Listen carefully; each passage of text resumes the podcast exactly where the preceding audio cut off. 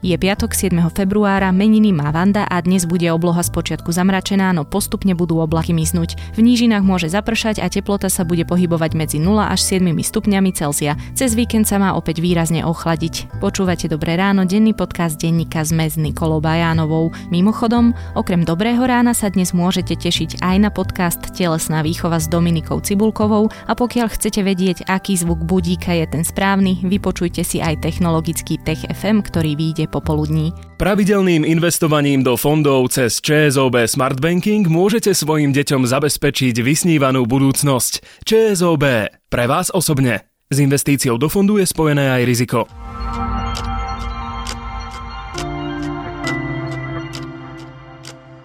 Poďme na krátky prehľad správ.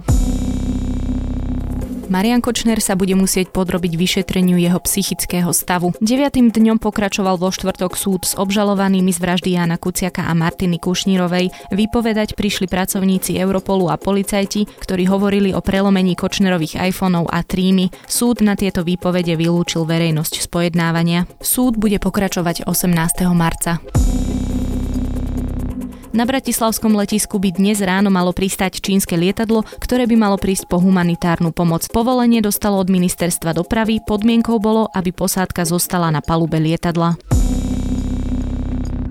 Strana vlast Štefana Harabina nevie vydokladovať, odkiaľ získava peniaze na kampaň. Na svojom Facebooku na to upozornila Transparency International Slovensko s tým, že vlast už na svoj transparentný účet vložila 617 tisíc eur, pôvod peňazí však vysvetlila len pri 395 tisícoch. V Banskej Bystrici sa začalo pred súdom pojednávať aj o nákupe predražených ultrazvukov pre Košickú univerzitnú nemocnicu Luja Pastura. Obžalovaný Branislav Paška, synovec bývalého predsedu parlamentu, pred sudcom vyhlásil, že je nevinný a vzdal sa možnosti vypovedať. Vo Fínsku predlžia a tým zrovnoprávnia platenú rodičovskú dovolenku aj pre mužov. Vláda fínskej premiérky Sanny Marinovej tak chce motivovať otcov, aby trávili viac času so svojimi deťmi. Rodičovská dovolenka trvá vo Fínsku takmer 7 mesiacov. Viac takýchto správ nájdete na sme.sk.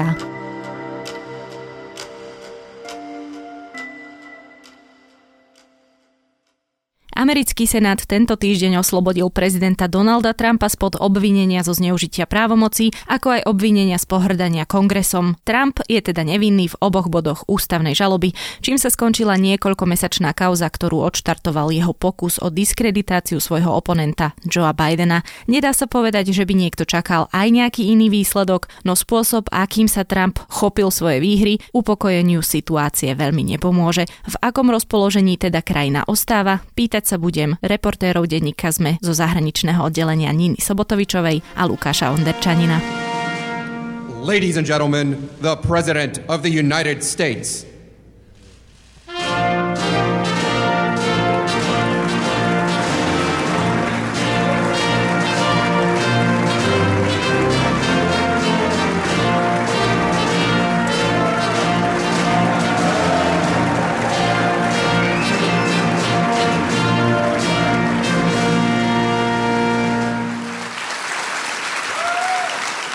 Thank you very much. Ja som síce povedala, že asi nikto nečakal iný výsledok, ale pre istotu sa opýtam aj vás dvoch, aké ste mali očakávania v tejto veci. No asi sa nedalo ani čakať nič iné. Ono sa s tým od začiatku počítalo vlastne už keď predsedkynia snemovne reprezentantov Nancy Pelosiová oznámila, že sa začína formálne ten proces, ktorý vyústí do impeachmentu a že sa začína vlastne to vyšetrovanie, tak bolo jasné, že Jednoducho ten impeachment aj tak raz skončí pred Senátom, v ktorom ale majú Trumpovi republikáni väčšinu. A dokonca na to, aby vlastne Trump bol vo finále uznaný vinným, bola potrebná dvojtretinová väčšina v Senáte, čo nebolo technicky možné ju dosiahnuť. Akože ak bolo niečo prekvapením, tak to bolo senátor Matt Romney, ktorý je republikán, je to senátor za Utah, ale vlastne rozhodol sa hlasovať v jednej línii s demokratmi a teda, že Donald Trump je vinný vlastne. V ktorom bode?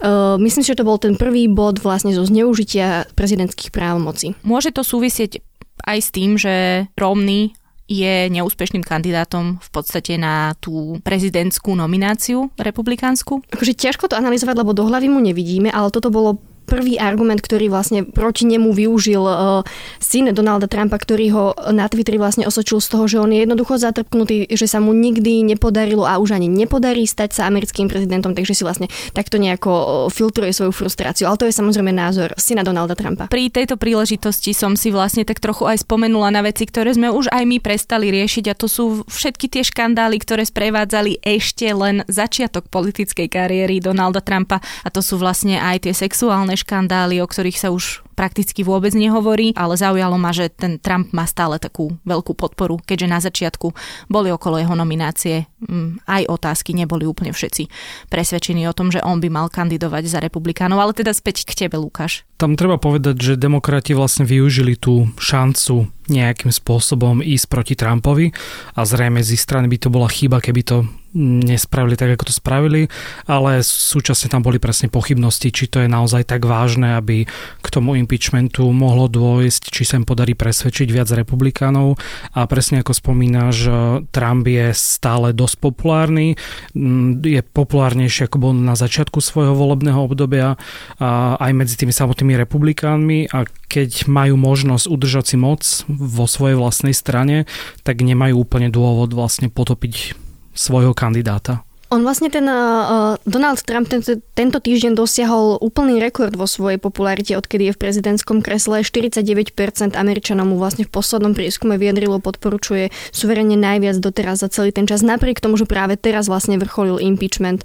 Takže áno, naozaj Donald Trump sa teší popularite, ale je pravda, že on vlastne ako prvý prezident v histórii v zásade, aspoň to, čo máme k dispozícii všetky informácie, čelil hrozbe impeachmentu, respektíve, že sa mu tí politickí oponenti z radou demokratov zastrajali impeachmentom ešte predtým, ako on vlastne došlo k Trumpovej inaugurácii. Čiže on už tomu čelil oveľa skôr. My sme sa už o tom viackrát rozprávali aj v podcaste, že Demokrati, ako hovoríš správne, Lukáš, spravili to, čo spraviť museli a čo sa od nich jednoducho z toho pohľadu politickej kultúry očakáva. Vo vzťahu k prichádzajúcim vlastne prezidentským voľbám on teda bude znovu kandidovať. Aká je jeho pozícia? Trump je aktuálne v podstate jediné meno v republikanskej strane, ktoré pôjde do toho volebného súboja. Sú tam dvaja protikandidáti, ktorí sa mu ako keby zopreli, ale sú v podstate neznámi a nemajú žiadnu šancu, takže vieme, že teda kandidát republikánov bude Trump, ktorý má veľmi dobrú pozíciu už iba z toho, že je v Bielom dome.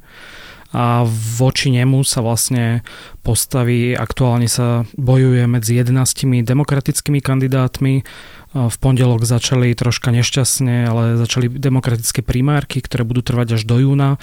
A vlastne až v lete, v júli sa dozvieme, kto je ten, kto sa z demokratického tábora vlastne postaví Trumpovi keďže tam veľmi nemajú nejakí nezávislí kandidáti šancu, tak zase v novembri teda môžeme čakať súboj Trump versus niekto zo stran, z demokratickej strany. Ešte sa určite vrátime aj k primárkam, ale ostaňme chvíľku ešte pri impeachmente a pri tom vlastne, čo prišlo po tom rozhodnutí Senátu. Trump predniesol v kongrese reč, ktorú ja si teraz pomôžem komentárom z New York Times. Napísali, že Trump vo svojej reči sa nemýlil vo všetkom a napríklad keď sa chvastal silou ekonomiky alebo vyzdvihoval obetavosť amerických vojenských jednotiek, ale keď už sa mýlil, čo sa mýlil často, tak sa mýlil až toxicky. Respektíve možno by sa to dalo lepšie preložiť ako zavádzal. E, o čom teda Trump hovoril a aké teda reakcie vyvolal? V podstate tá Trumpová správa bola správou o stave únie, kde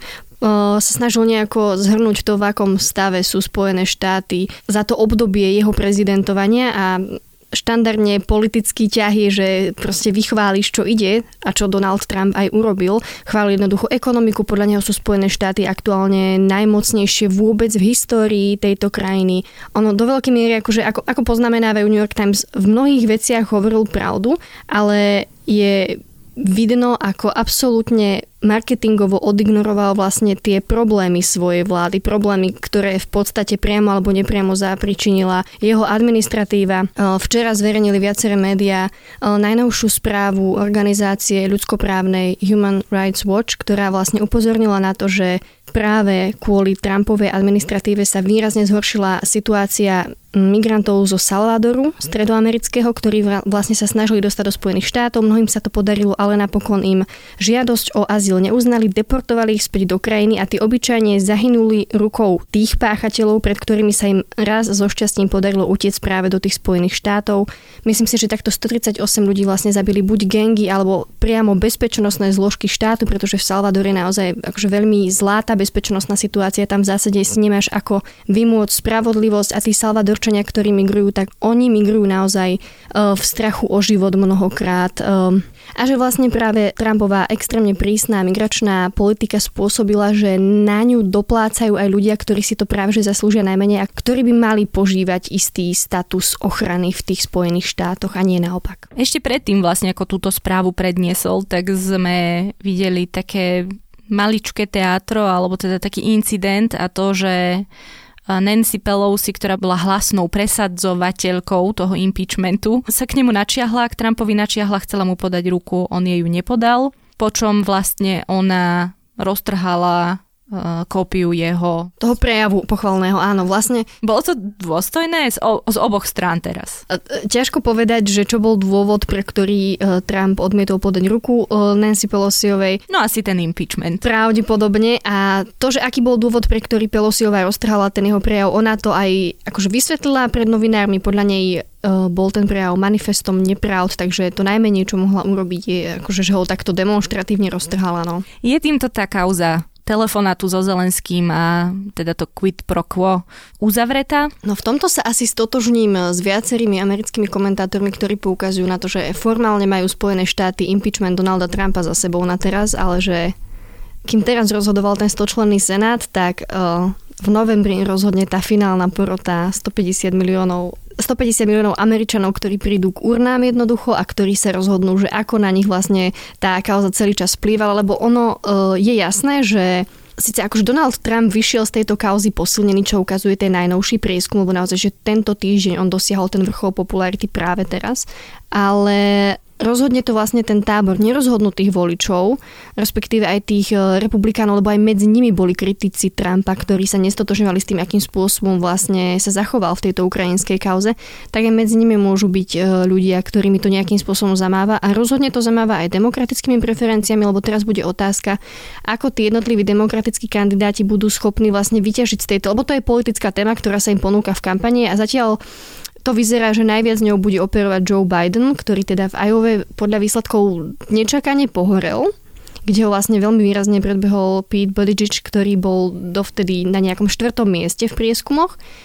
A Joe Biden už uh, vlastne veľmi často sa odvoláva na tento proces uh, s Donaldom Trumpom. Hovorí, že on by si na tak, za takéto situácii nedokázal predstaviť, že by bol americkým prezidentom, keby čelil vlastne takémuto odvolávaniu za celé tej situácii, ktorá tomu predchádzala. Čiže on bude týmto operovať veľmi často v kampani. The new results were up to 92% of the precincts reporting uh, in Iowa in the uh, basically the popular vote, the first pre- Okay, here it is. Okay. Sorry, I really apologize. Okay. This thing has a mind of its own. Here it is.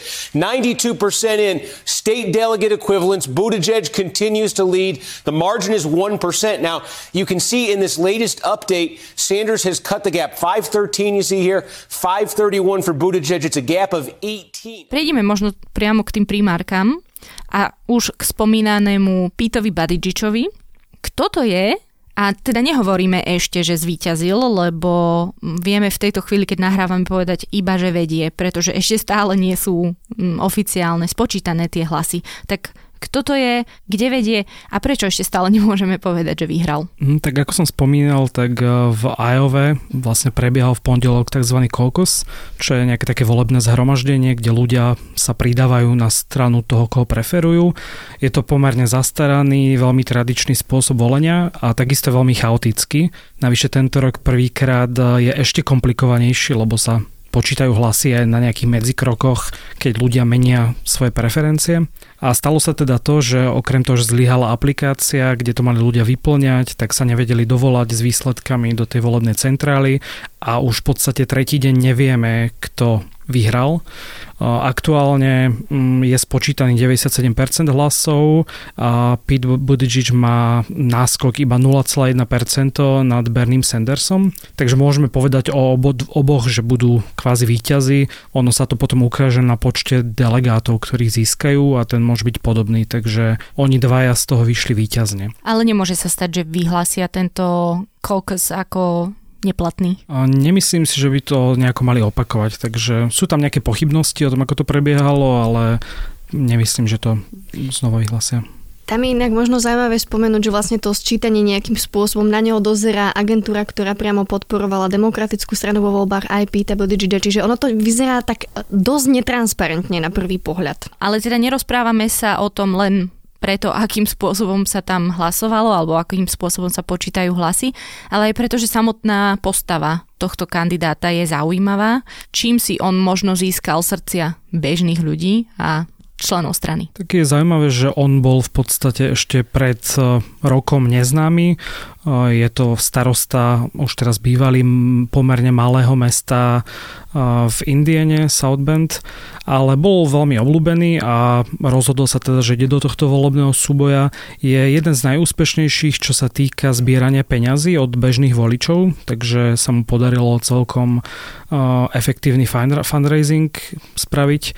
A mm, ja si myslím, že je preto úspešnejší, pretože až tak nerozdeľuje možno ani tých voličov demokratov. Samozrejme Bernie Sanders tiež je podľa tých výsledkov mm, veľmi vpredu, ale niektorí tvrdia, že pri veľmi ľavicovi a ľudia, ktorí majú možno umiernenejšie názory alebo sú konzervatívnejší, pravicovejší, tak by by s ním mali väčší problém ako s Buttigiegom, ktorý je taký akože stredový kandidát. Na druhej strane môžu s ním mať problém konzervatívci, pretože je otvorene homosexuál a dokonca boli prípady, kedy voliči o tom až tak nevedeli a mm, bolo také video pani, ktorá sa mm, vyžadovala, aby jej stiahli hlas, pretože nevedela, že on teda má manžela. Takže určite u časti amerických voličov to bude mať ťažšie a preto netreba z toho vyvodzovať nejaké pozitívne predpovede, že môže vyhrať, pretože naozaj je to jeden malý štát, je to prevažne beložský štát. Podľa prieskumov Buttigieg nemá takmer žiadnych voličov medzi afroameričanmi alebo hispáncami, e, na rozdiel od nejakých iných kandidátov, takže pravdepodobne uvidíme v ďalších štátoch, či sa mu podarí tento náskok udržať. Ale výhra v prvom štáte ho určite môže posilniť viac ako mm, by to bolo, keby skončil na nejakom treťom, štvrtom mieste. No uvidíme, či sa o ňom budeme teda rozprávať aj o niekoľko mesiacov. Čo podľa vás, ako je ešte trošku skoro, ale čo podľa vás bude vlastne rozhodovať americké prezidentské voľby? Budú to opäť voľby, kde sa bude veľmi silno proti sebe stavať jedna a druhá strana a spoločnosť bude ešte viac rozdelená, ako bola pred voľbami v roku 2016? Ja mám aspoň taký pocit, že v tom 2016 tie voľby rozhodli emócie z 95% a pretláčali už potom obe strany, ktoré sa vlastne snažili voči sebe čo najviac vymedziť a bolo to až miestami absurdné, pretože napríklad Donald Trump v kampani opakoval veľmi vášnivo, že Hillary Clintonovú by posadil do väzenia, hneď ako by mal tú možnosť, čo bola vlastne jeho protikandidátka demokratická. Medzi nimi to vyslovene iskrilo v tom negatívnom slova zmysle a vlastne prvá vec, ktorú Trump urobil, keď sa zistil, že je vlastne víťaz, tak poďakoval Hillary Clintonovej za jej skvelú službu pre americký ľud. Čiže to boli normálne emócie zneužité vyslovene na kampaň, ktoré v tom momente vyprchali. Samozrejme, že potom sa akože emócie vyvolávala Trumpová administratíva v mnohých ďalších témach, ktoré vyzerali ako, že mu dokážu nahnať politické body. Ale jednoducho to je vždy emócia využitá na krátky čas, aby zaučinkovala na toho voliča. A ja si akože už teraz podľa mňa môžeme povedať, že to isté sa zopakuje, podobný scenár sa zopakuje v novembri 2020. Ja si tiež myslím, že tá americká spoločnosť bude podobne polarizovaná. Aj ten impeachment to ukázal, že na tých republikánov to nemalo nejaký zásadnejší vplyv. Takže tá kampaň bude presne o tom, že demokrati vlastne ich základný program bude dostať Trumpa preč z Bieleho domu. Trump môže naďalej útočiť, napríklad tieto pokazené voľby v Iowa môže tiež už využiť, že pozrite sa, demokrati nie sú schopní zorganizovať ani primárky v jednom malom štáte, ako im môžete nechať vládnuť celej krajine. Takže um, určite to bude polarizované. Ja osobne si teda myslím, že Trump v tomto bude mať asi troška navrh oproti demokratom, ale závisí to presne od toho, kto bude ten kandidát demokratov a či sa mu podarí prilákať v podstate širšiu základňu voličov. Máte už typ, kto zvíťazí?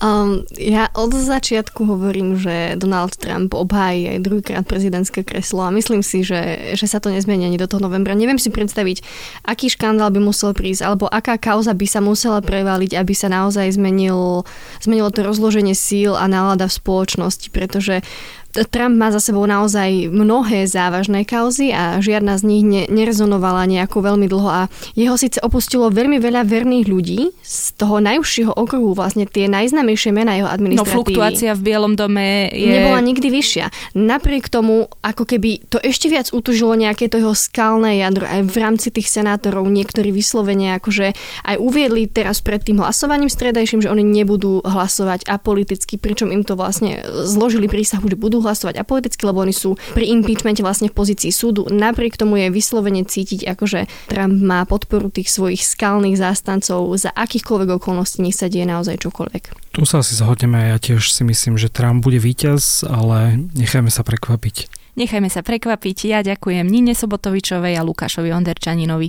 zo zahraničného oddelenia SME. They said, sir, you have nothing to worry about. All of the facts are on your side. I said, you don't understand. That doesn't matter. That doesn't matter. And that was really true. They made up facts. A corrupt politician named Adam Schiff made up my statement to the Ukrainian president. He brought it out of thin air, just made it up. They say he's a screenwriter, a failed screenwriter. He tried to go into, unfortunately, he went into politics after that. Pravidelnú dávku robíme traja. Ja som Andrej a v podcaste sa zamýšľam nad vzťahom vedy a náboženstva. Som tu aj ja Miro a hovorím o bioinžinierstve, syntetickej biológii a technologických inováciách v medicíne. A potom som tu ešte aj Jakub a venujem sa filozofii. Robíme zvedochtivý vzdelávací podcast, spájúci témy z humanitných a prírodných vied a inžinierstva. A dodnes sme pripravili viac ako 100 častí. Hovorili sme už o mnohých veciach. O šťastí a slobode, o liečbe Alzheimera a syntetických bunkách, o Darwinovi a evolúcii, alebo hviezdnych vojnách a pánovi prstenov. V spolupráci so SME sa na vás tešíme už od dnešnej dávky. Buďte zvedochtiví a nech vám to myslí.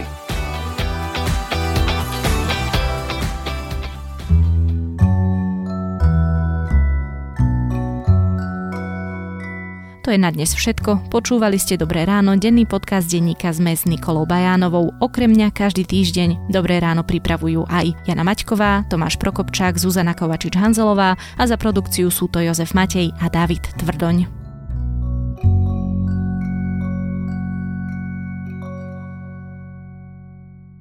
Pravidelným investovaním do fondov cez ČSOB Smart Banking môžete svojim deťom zabezpečiť vysnívanú budúcnosť. ČSOB. Pre vás osobne. S investíciou do fondu je spojené aj riziko.